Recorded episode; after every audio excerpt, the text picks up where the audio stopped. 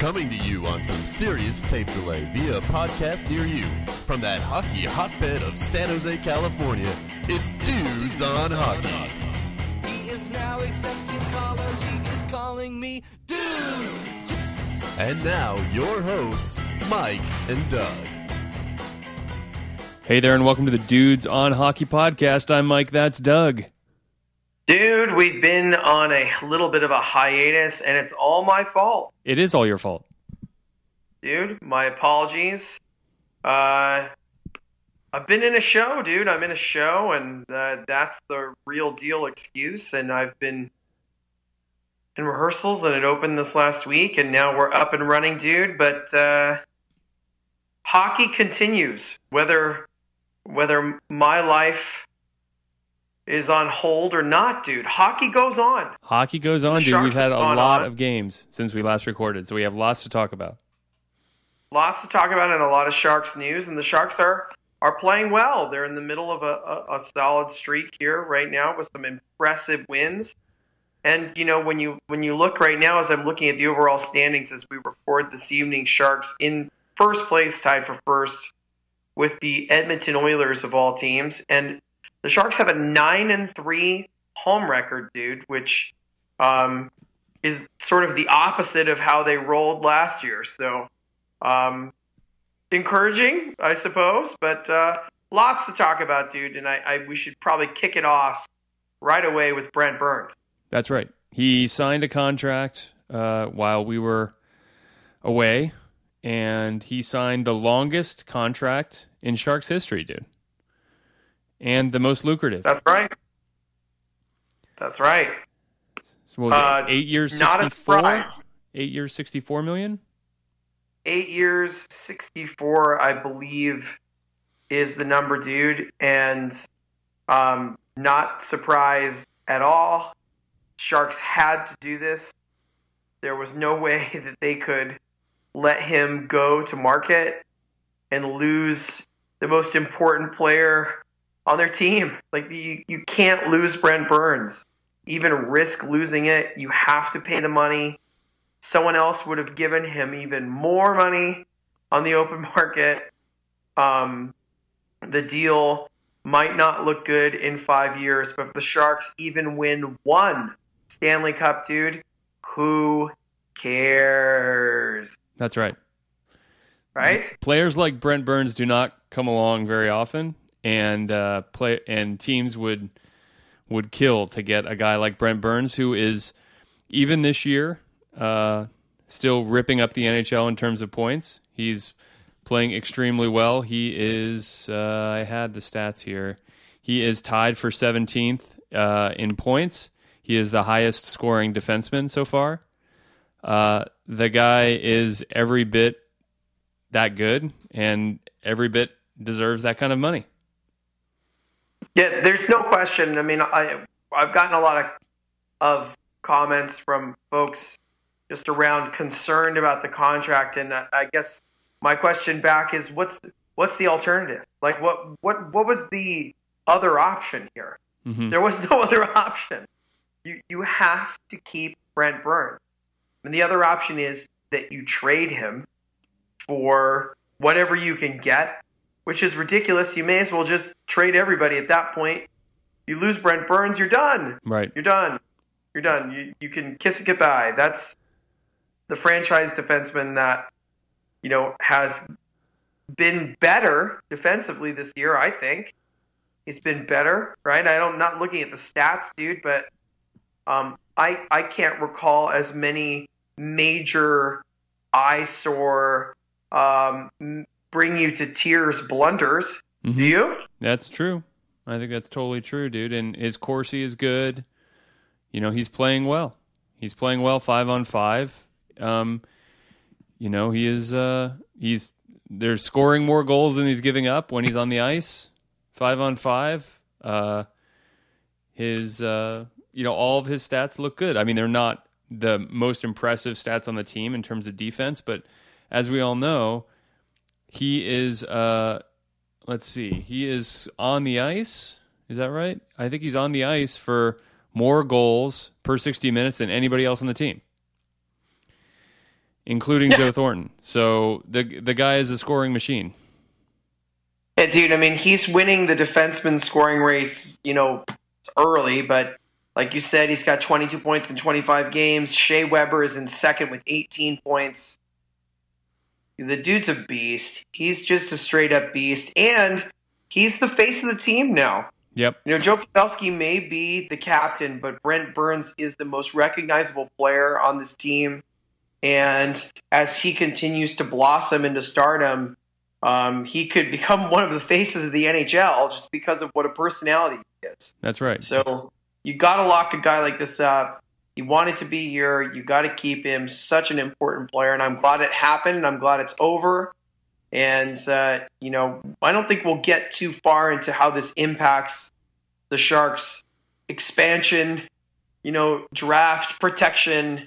There's still a long way to go before we get to that, but it's one piece of the puzzle out of the way.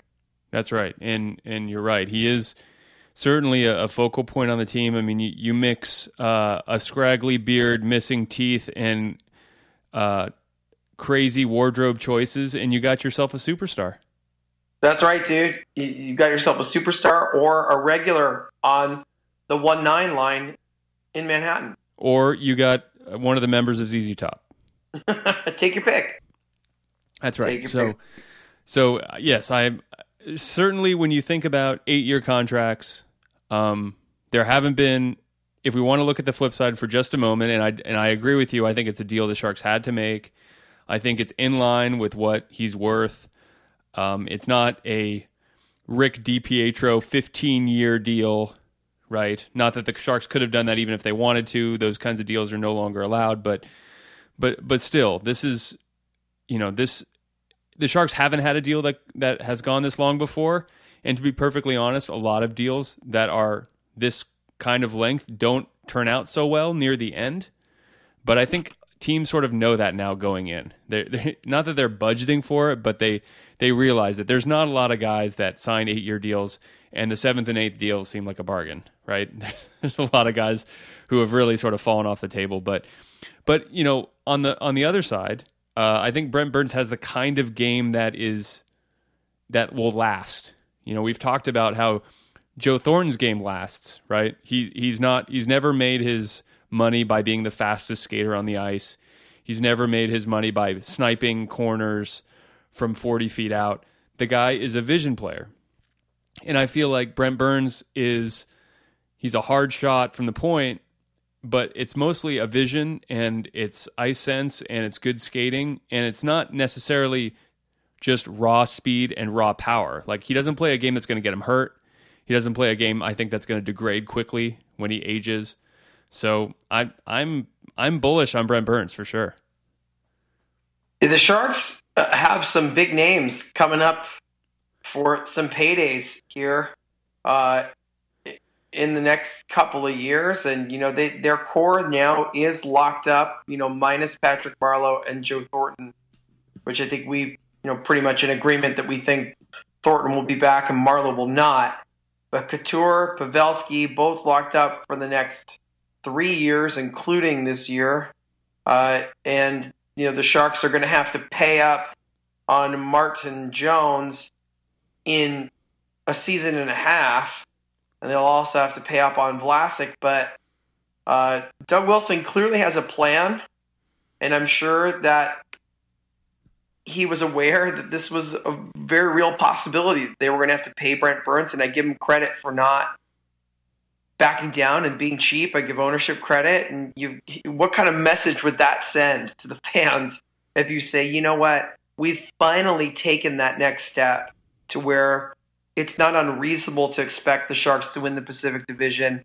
It's not unreasonable for, to expect them to be in the Western Conference Finals again, and it's not unreasonable to expect to see them in the Stanley Cup Finals again if everything goes right. Not unreasonable, and if you trade Brent Burns, what does that say? To save some money and maybe have a couple bad years at the end. You know, in five years, if we've won a cup, it won't matter. It won't matter. That's right. That's right. And and you're 100% right that you unless you get amazing return for a guy like that and uh, even then it's going to be a risk. And you know, we've seen some really good players get traded over the last 12 months that did not get an amazing return. And so I think the idea that, oh, the Sharks could go out and get Connor McDavid for Brent, you know, it's like obviously those kinds of things are not going to happen. So, you know, you don't want to make the uh, Taylor Hall for Adam Larsson blunder with with Brent Burns. You want to keep him on the team, and it's not like you could replace him with another guy. Who's going to be your PowerPoint quarterback your power play quarterback without Brent Burns. There is no close second. There is no second place at all. No, no, not at all, dude. It was a must do. So I'm pleased. I'm happy it happened. And, uh, you know, it gives the Sharks some stability through the rest of the year, dude. It, it's good. It's good. It's only good news. That's right. And I'm happy that I haven't read any uh, TSN headlines about Joe Thornton leaving or anything like that because we saw Brent Burns headline early in the year, and I haven't seen a similar headline about either Thornton or Marleau. So I'm hoping that maybe there's some stuff going on behind the scenes. Well, I just I, I can't imagine. Well, you can't say you can't imagine, right? I don't see a scenario where Joe Thornton is not back unless this season turns for the worse very dramatically and he is and he has a major decline as a player. Um, I don't think they can afford to keep Marleau in the fold, and um, unless he's willing to take a significant pay cut. But um, I, I, I, it's good that it's a non-topic, right? Like that the Sharks are just playing well, and um, success is breeding happiness all around for now. For That's now. Right. That's right. I think other other news, dude. I think certainly one of the things that very troubling in Sharks land is Tomas Hertl is out with another knee injury on the same knee. Um, you know when I when I heard that, when I saw that, the first thing I had to think to myself is, is this guy done? Is this guy done? Um, I don't think that you can really sustain three, and I think you have to qualify all three injuries as serious. They say he's going to miss weeks, if not, you know, it's not days, it's weeks. So he's had three serious knee injuries on the same knee. I'm not sure how you can come back from that. You know, modern medicine being what it is, I wouldn't count it out, but I I wonder if the 23 year old Tomas Hertl is not long for the league. What do you think? It's discouraging, dude. I had the same thought, and um, I feel terrible for the kid. I mean, who's done nothing but work his tail off and be a very valuable member of this team's success when he's healthy. And fortunately, the roster, the way it's constructed right now, is deep enough that they can weather the storm of there not being a Tomas Hertl on the roster. Like it's not good, but it's not devastating right now. Long term, it could have some pretty serious uh, ramifications because he's a major part of their long term plan. But we'll have to see how long he's out and what he's like when he comes back. Because uh, because power and speed is a part of his game, and if he has neither of those, I'm not sure how effective he can be. And if he's just hanging by string cheese on his knees, right? You know, uh, it's discouraging. Uh, uh, not what any of us would have wanted to hear, dude. Right, and yeah, I feel terrible for him too. I can only imagine being a young man and having these kinds of injuries. You know, looking ahead, you know, certainly you know, at the time he was knocked out, he was the the best on the team in, in advanced stats, best on the team in Corsi. You know, having a productive year for sure, playing on a good line, uh, a lot of times with Jumbo, and seeing you know the potential of maybe having ten or more years ahead of you in the league, and now all of that is put into doubt. But I guess I will have to put my faith in uh, modern medicine, team doctors, in a in a very uh, cautious rehabilitation plan and and hope he comes back. And and I'm glad that the like you said, the Sharks have a deep roster, such that this isn't one of those things where you got to rush him back. You know, you like right. you know we saw you know the Montreal Canadiens and and you know they're they're playing well, and they're in first place, so they can do the same thing with a guy like Alex Galchenyuk who's out. But you know they have a little bit more scoring trouble, I think, um, maybe than then then that's that's sort of what I saw. But we'll talk about the Montreal game in a minute. But but yeah, I mean those are two teams that don't have to rush those kinds of guys back, and other teams if they're on the on the bubble, you know, you look at a team like like for instance the Capitals who are fourth in their in their division right now, and if they lose a, a Nicklas Backstrom, they may want to you know get that guy back on the ice as fast as they could. Um, Right. So it's nice that the Sharks have, you know, we haven't even talked about Timo Meier yet, which I want to talk about. Um, you know, and th- there's a, there's a couple of guys that haven't even really seen ice time uh, on the big club that I think probably deserve it. So, um, you know, thank God for that. He can take all the time he needs to get back healthy, and and maybe he'll make it back. You know, keep him out until the playoffs. You know, whatever it is, make sure that he has the best possible chance to not only succeed this year, but to have a the longest possible career. Totally agree with you, and and I would think that by all indications, that is their plan as a franchise moving forward. Is that you know they they are fortunately deep enough they can get by without him for now, and um, get him back at the end of the year or whenever it is. You know, I mean, maybe they'll surprise us, and, it, and this is weeks means you know February or mid January, but they're they're not going to rush him back until it's right um, because you know we need him to be an important part of what we're doing for several years, not just this year. So uh, we'll keep an eye on it for sure, dude, for sure.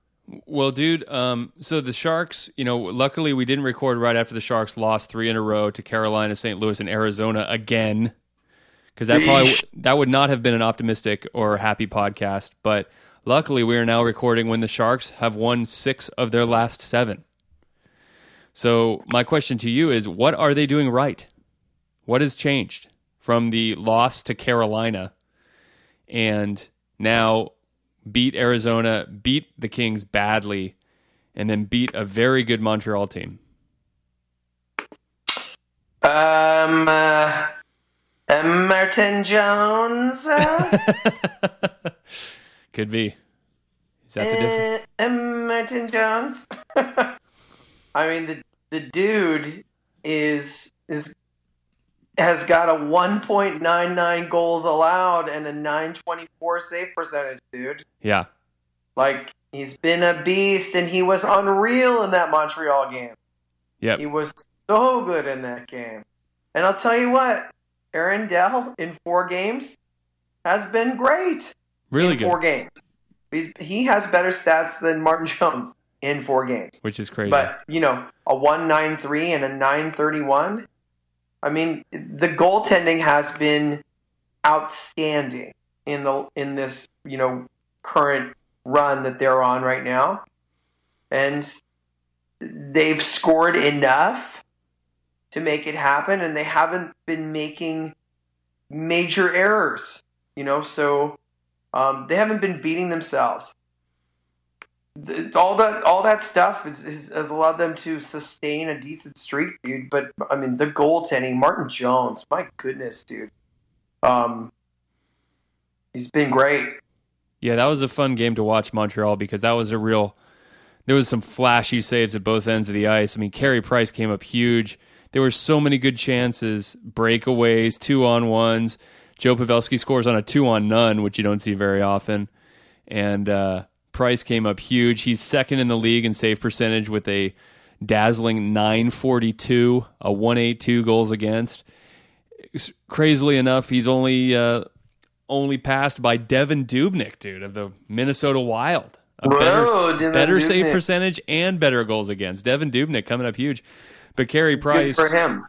Carey Price certainly in the conversation for the Hart Trophy this year. I think, um, you know, again, uh, you know, the guy is just unreal, lights out, and the fact that the Sharks got to him early, I think, was key in that win in Montreal. They had to get to him early. It looked like he built confidence as the game went along, made some crazy saves I never expected late, and uh, gave him a chance to win. You know, Logan Couture took a sort of ill-advised or or a ill-timed, at least, four-minute high sticking penalty with four minutes left in the game.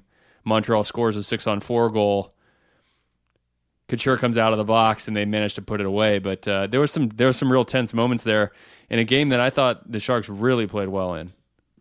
Yeah, I mean they're not lighting the world on fire in terms of scoring. I mean they've scored four goals uh, twice uh, uh, in the last. Let's see, no, like, let's see, they scored four against Florida as well. But I mean that's going back one, two, three, four, five, six, seven, eight, nine, ten, eleven, twelve. 13 in the last 13 games, 14, 15, 16. In the month of November and December, they've scored four plus goals three times. So, you know, I mean, offense has been a struggle, but defense has been solid and goaltending has been been elite lately. So, um, you just ride it out. I think the goal scoring will come for this team. Like, there's too many, too much talent on this team um, to not produce offensively, and we know how good their power play can be. So I'm not freaking out about that. I think that will come around. It's just uh, you win how you can, and that's how good teams survive through the year, winning in a variety of different ways. And right now, the D and the goaltending is picking up the lackluster scoring, and you gotta like that. Yeah, yeah, I think in in looking at the stats, I think the Sharks have been somewhat unlucky. Looking at shooting percentages, you see some sort of crazy low shooting percentages. Uh, you know, Patrick Marleau shooting percentage under six, Donskoy under six, Ward around five. You know, these are some pretty low shooting percentages, and a terrible 3.82% shooting percentage for maybe the most disappointing shark, Mikkel Boedker, dude. What's wrong with Mikkel Boedker? Well, um, he got a timeout the other night. Uh, Pete DeBoer put him in the corner, made him wear the dunce hat. Yep, wear the cone of shame.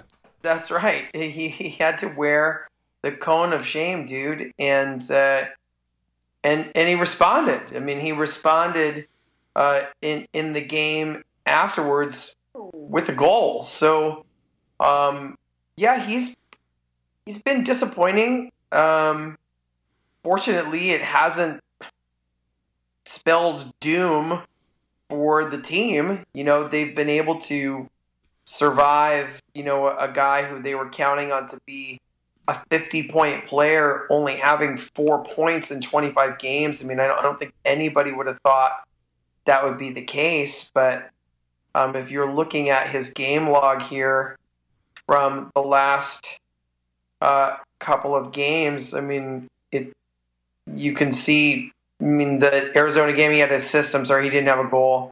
In the LA game, he had an assist. He was a plus one final in both of those games. Got some shots out. He had a really good scoring chance in the Montreal game that they got robbed on. Yeah. Um, so um, he's showing signs of waking up.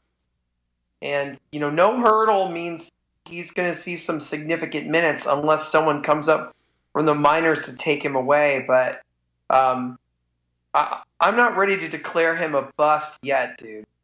No, no, not at all. But uh, yeah, and it's good to see that other guys are, are coming up big, and and maybe now's the time to talk about Timo Meier, who hasn't made a debut uh, for the Sharks. Kevin Kurz wrote about him in a mailbag a few days, or actually earlier today, and uh, he has extended his point streak to four games. He has five goals and three assists over his last four games, and he leads the team in goals and is tied for second in points.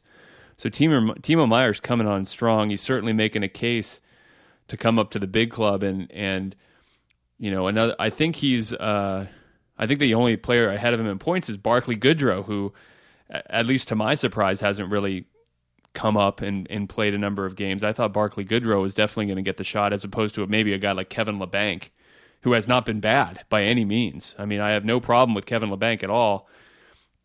But I think uh, what Kurz said is Boedker might, you know, hear some guys on his tail here pretty soon if he doesn't pick it up. You know, you're going to have guys like Meier and guys like Labanc already on the team and guys like maybe Barclay Goodrow taking ice time away from him or even him being a healthy scratch. I think it's possible. Yeah, I, am not ready to go that far yet, dude. You know, I'm super, super stoked about Timo Meier. I'm glad that he is tearing it up in the AHL. You know, I would like to see him, unless there's a, um, and you know, guarantee is not the right word, but I, I don't want Timo Meier to come up and get sort of the Labanc role, which is playing maybe 10 minutes on the fourth line. Like Right. that's that's not what I think will benefit Timo Meier. I mean, if he's ready and they think he's ready, collectively, coaching staff and management on the same page saying he's ready and they'll they've got they're watching him every night. You Yep. know, they see him in person. If they agree, then bring him up, play him with Couture, Pavelski, Joe, play him on the top two lines and play him real minutes and see what happens. But uh, my fear is that if you do that and it doesn't go well and then he goes back down again, you're like, Ugh.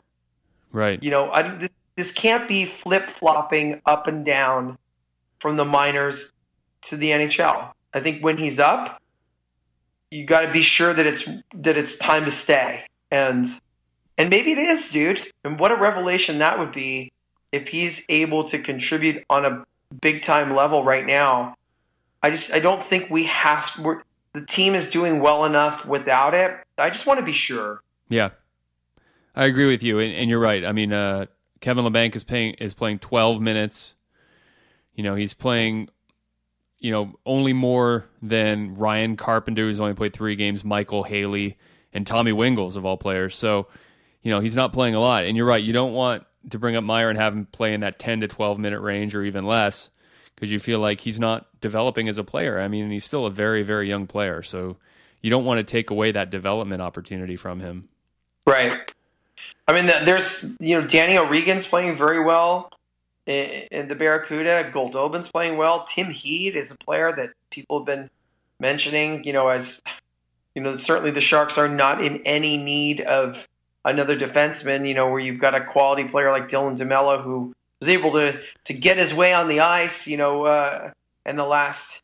11 games he found his way out there twice and played just fine especially for someone who hasn't played a real game that mattered in in two months hmm um, you know it was a testament to his preparation especially even drawing in as as a surprise play just minutes before the game um, one of the games uh, it's the depth i mean we're going back to the depth again of the sharks right now which is not something we've been able to say at all Right. in recent years um, doug wilson has done a nice job Yeah, and you're right. And, and, and it's not like Dylan DeMello is actually from where I'm sitting, Dylan DeMello is not close to getting into the lineup because both Schlemko and uh, Dylan are looking really good in the puck possession department. I mean, Dylan only has one point in 24 games, so Dylan obviously isn't isn't going to be tearing it up in terms of points, but both of those guys are playing very well in terms of puck possession. They're not defensive liabilities by any means. Schlemko's near near the top of the team. So both of those guys, you know, Schlemko obviously being new, he's been every bit as advertised, and Dylan has taken a, a step forward as far as I'm concerned. And uh, now, you know, there there really is no, there's no weak spot. There's no Roman Polak right now in the top six that, oh, should we play him or should we play DeMello? Like, I don't think it's close. You can't take out either Brendan Dillon or uh, Schlemko at this point. If Right. anything, if you take one guy out, you might take out Paul Martin. But I mean, I wouldn't do that either. No, no. Um, but there's no reason to mess around with the formula right now. So that's that's kind of where I am with with Meier or any of these other guys who are playing well in the AHL. Let I I wouldn't mind if if he got 60 quality games in down there, you know, and let him develop some chemistry with some of these other young players and when they come up together as a group and they already have some experience playing meaningful games together. I, I think that that can have a real benefit. So um, we'll see. I mean, if the Sharks continue to, to struggle to score and maybe get another injury in their skilled forwards, uh, you'll probably see Meier pretty quickly. But I only want it to happen if he's going to play 15 to 16 minutes for a decent stretch. So it's not a panic move, you know, where he's coming up for a game like O'Regan and going right back down. Like I just don't, I don't see the benefit in that. Right. Well, the good news is that they don't have to ship him across the country anymore. So there's that. That's true, dude. Yeah. Dude, Yep. another thing that's happened while we were away is the Vegas team has announced their name, dude. The Golden Knights. Thoughts? It's not exciting. Gotta tell you. I mean, it's it's. I mean, it's it doesn't really, you know, say Doesn't Vegas. scream, scream ice hockey to you? It doesn't scream ice hockey and it doesn't scream Las Vegas. So it's kind of weird. Uh, apparently, the owner has got a thing for Knights. He thinks that's a great mascot or what have you. So that I, I mean, that's fine. I think it's an opportunity missed. You know, you could certainly say the Aces. You know, something like that. You could really go. You know, obviously we had some. I think in the last podcast, or the one before, we had some pretty funny joke names for for the Las Vegas team. But but certainly, I mean, that's a that's a city that's known for something specific. I don't know why you would why you wouldn't try to embrace that. Unlike a city like say Tampa Bay, that's not really known for anything Right. or even San Jose. To be honest, I mean, you could say the, the San Jose Tech Dorks, but you know, in 1992, that wouldn't really make any sense. So, uh, you know, I, I- it's too bad. I, I kind of wish they they went a little bit more, you know, out of the box. You know, this seems this seems like uh, just I don't know that the owner had an idea to be the Knights, and even though it's you know nobody cares. Yeah, real wah wah choice, dude. Wah wah. Not excited about it. Uh, not going to be buying up my Golden Knights gear. Right. Not even and, close. and they didn't go real crazy on the color scheme either. I mean, it's you know gold and black. You know, sh- shocking. Nothing. nothing. Lame. Dude, we have a an old email from Andy, so I want to get to that, and Okay. uh, so maybe I'll, I'll jump into this. But um, Andy wants to talk about face-off percentage. He said he heard uh, in the Sharks the Sharks face-off percentage in the Carolina game, which I believe they lost 1-0. That was uh, Aaron Dell coming up with the loss, even though he played really well. Is the worst percentage so far by any team this season. And Andy included a little chart here that says, you know, the Sharks were basically in easily in the top 10 the last 8 years essentially. And yet this year at the time Andy wrote the email, they were 28th as of the time of us recording. The, the Sharks are 24th in faceoff percentage. So the question is, how does this happen? It's the same centers. What? wh- How does this happen, and does this matter? Are Andy's two questions here?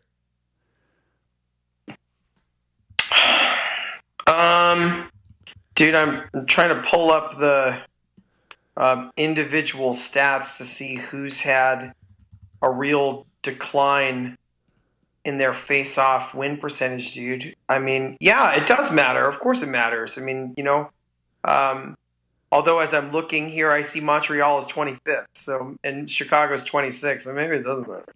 But Yeah, maybe not. Colorado is second, and they are the total butt cloud of the league. So, you know, maybe it does not matter at all. But um, yeah, you want to have possession, um, and you you you want to you want to win that stat battle. But I'm it, looking at this now. I'm kind of talking myself out of it, Andy. I mean, like you look and see. Um, the Columbus is 27th and they're having a very good year. Edmonton is 29th. It doesn't matter, Andy. It helps. it certainly helps with possession, but maybe it doesn't help as much. I know we we always like to talk about faceoff percentage a lot. Pittsburgh is 22nd. The Rangers are 20th. They're all under 50%. And we're, we've just named, what, five of the, you know, 10 best teams in the league? Yeah. You know, uh, uh, I think winning Carolina is fourth. They Yeah. suck. Let's see who's who's You know- particularly bad. Uh, Patrick Marleau, forty two point nine percent, not good. Logan Couture, thirty seven point five percent, and he's taking That's a lot. Of, he's taking a lot of faceoffs too. Yeah, He's taking that's almost not good. to almost three hundred faceoffs, so almost more than anyone. So yeah, not not good. Jumbo is still his normal self, fifty seven point seven. Hertl was good when he was taking faceoffs, but yeah, it looks like it's basically being the anchor on the team right now are actually two guys are the anchors. One is Chris Tierney at 46.5 and Logan Couture at 37.5. This could just be a case of two guys having a bad year in the faceoff dot. You know, it just could it could be that. Yeah, um, yeah. I'm see, thirty-seven percent. I mean, that is That's that's bad. That's butt cloud that's territory. pretty. That's pretty brutal. I'm trying to see where he was last year. I mean, last year Couture was at 47, so you know, that's never really been his calling card. Is like being great in the dot, but um, maybe he's a little overwhelmed by that part of the responsibilities of of playing center right now. But I mean, we still know that he's a, a really strong player, so you got to figure that that's going to even out a little bit. I'm not that worried about it, Andy. I just got to. I'm not that concerned. I actually have a question for Andy, although I don't. I could send him an email, but I think I might as well just ask him here in case he's listening. Which is what happened to Leicester City, dude? You see, they're like close to relegation now. Yeah, They're, they're like in the bottom third of the table. yeah. How is this possible, dude? Um, the the deal with Satan wore off. Is that right? Yep. Yeah, Leicester City is behind Burnley, Crystal Palace, Middlesbrough, Watford, Bournemouth. Shall I go on? Not No, not, it- it was- good. Not good. No, not not good. Not good. Anyway. um, no, no, not surprised. Spurs still in fifth Sorry, place, even Andy. though they don't win any games. Well, Spurs are about to fall all the way to Europa. So, Yeah. Oh well. All right, dude. Um, let's see. Uh, what else? I don't know how long we've gone, but probably long enough. Um, so, dude, let's look ahead. What do we have coming up here? We have um, we have a home game in Ottawa, Ottawa. away versus Ottawa's Anaheim, playing and then we have a certainly much better than uh, than I think we expected. I mean, they've been a pretty good team. We go to the Ducks on Friday, and then we've got Carolina, a little bit of a grudge match here against the Hurricanes on Saturday. So, um, you know, you, you look at these three games, and you you you can't help but think win, win, win. Even though Ottawa's been playing well, um, yeah, Ottawa's not bad. they're not bad, but you know, the Sharks. I would expect them to come away with five points this week. Yeah, I think Ottawa's maybe a little lucky. They're they have more points than the Sharks, yet their goal differential is negative. So Right. I I don't know. Uh, That's not something that's very sustainable. I don't think you can win a lot of games and actually give up more goals than you score. I'm not an expert in math, but I'm pretty sure you can't win a lot of games if you give up more goals than you score. So, just saying. Yeah, that that's that's not a winning formula. But Anaheim, they're they're still nipping at our heels, dude. They're only two points back. Yeah, I'm, they're not a terrible team, dude. They're they're not terrible. I just think I I I don't fear them the way that I've feared them in years past. I don't fear any of the Pacific Division teams. Like I think the Sharks when they're at their best, they are the best team in the Pacific. And I'm not sure it's even that close. And um, if they can continue to play solidly, get healthy, you know, they're in position, dude, to. Uh, and I don't, you know, you don't really look at the team and go, "Gosh, they really need to make a move to bolster this and that." You know, as we're getting closer to the trade deadline, which we still have, you know, two months, but you don't really look at them and go, "They really need to do this." I would expect that they would do nothing. You know, I mean, I think that Oh, sure. they can solve most of their problems internally, except for if they if Aaron Dell goes belly up, you know, um, you could see them maybe address that um, in the trade market like they did last year. But um, they're in a good spot, dude. Watch them lose three in a row now. But now that we've given them all this praise, but I'd still Um, like to see Aaron Dell play more. I'm I'm not happy with his workload. Well, you know, you would think that he would draw one of these two back-to-back games. You know, he maybe he'll play Saturday against the Hurricanes. You know, that's probably the expectation that they won't do Jones in that back-to-back.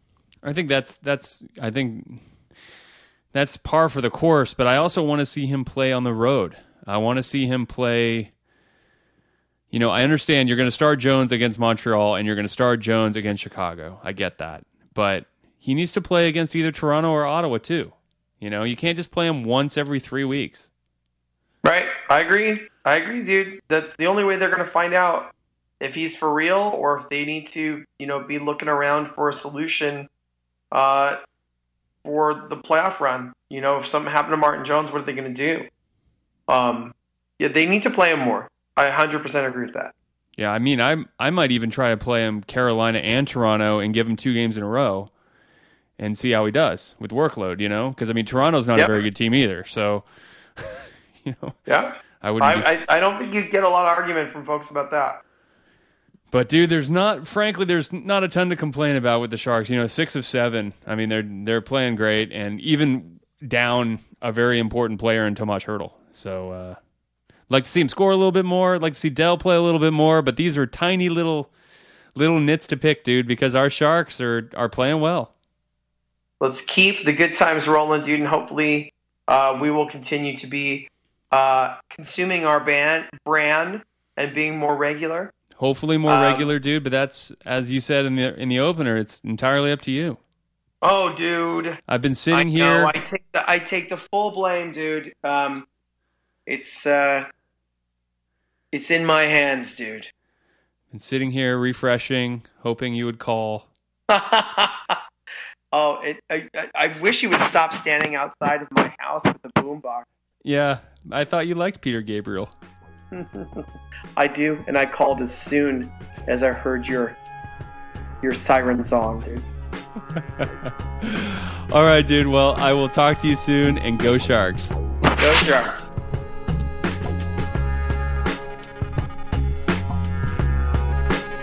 Hate the show? Want to get your questions on the air? Email questions at dudesonhockey.com. Dudes on Hockey is not affiliated with the San Jose Sharks organization or the National Hockey League.